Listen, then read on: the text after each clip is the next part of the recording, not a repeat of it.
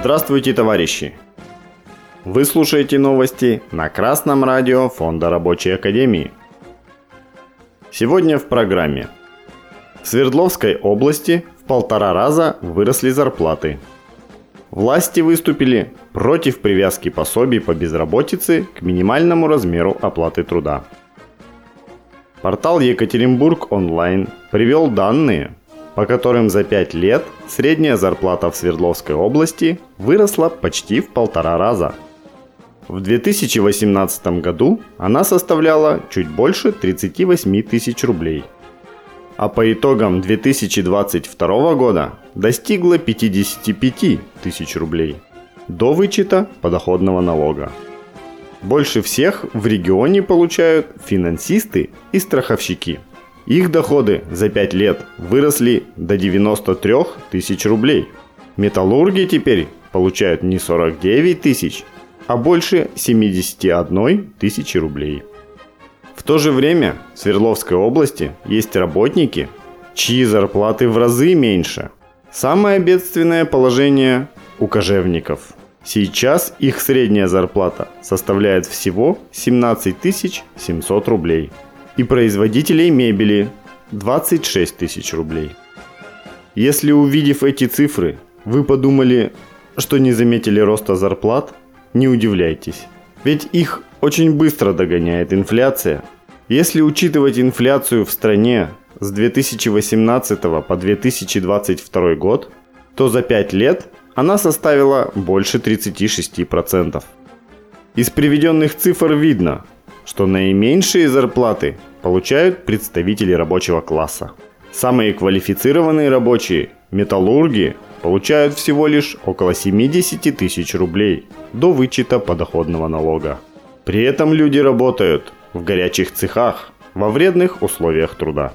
Такой уровень зарплат способствует только одному – вымиранию рабочих. Специалисты Фонда рабочей академии произвели расчет стоимости рабочей силы для Екатеринбурга.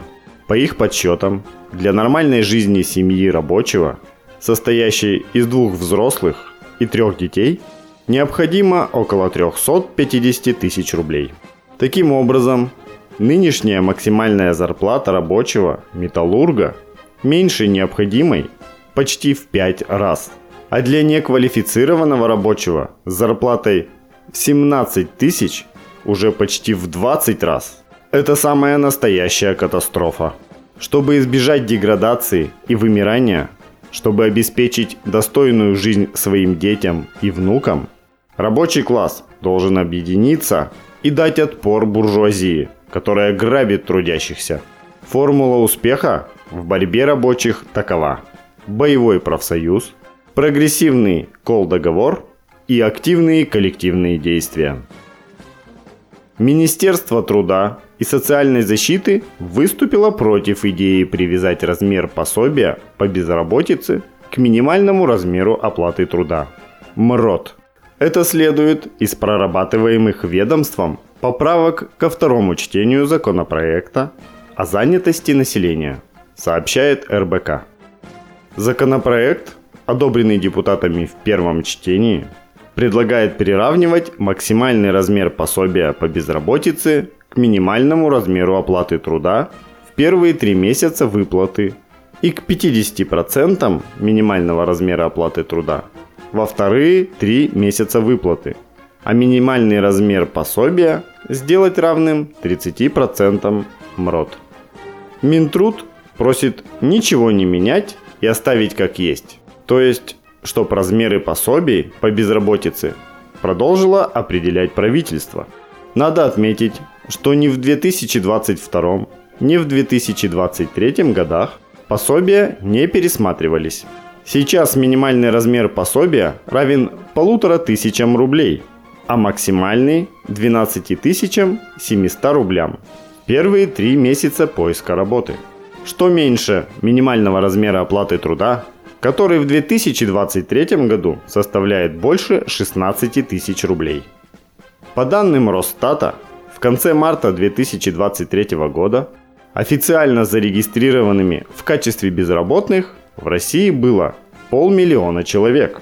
Пособия по безработице получали 400 тысяч человек. Похоже, что Министерство труда и социальной защиты пора переименовывать в Министерство крахоборов. Этот буржуазный орган зажимает каждую копейку и не готовы платить несчастным безработным даже минимальный размер оплаты труда. Мало того, в России есть зарплаты ближе к уровню МРОД. Например, 17 тысяч рублей, которые получают кожевники в Свердловской области. Так есть еще и зарплаты ниже минимального размера оплаты труда.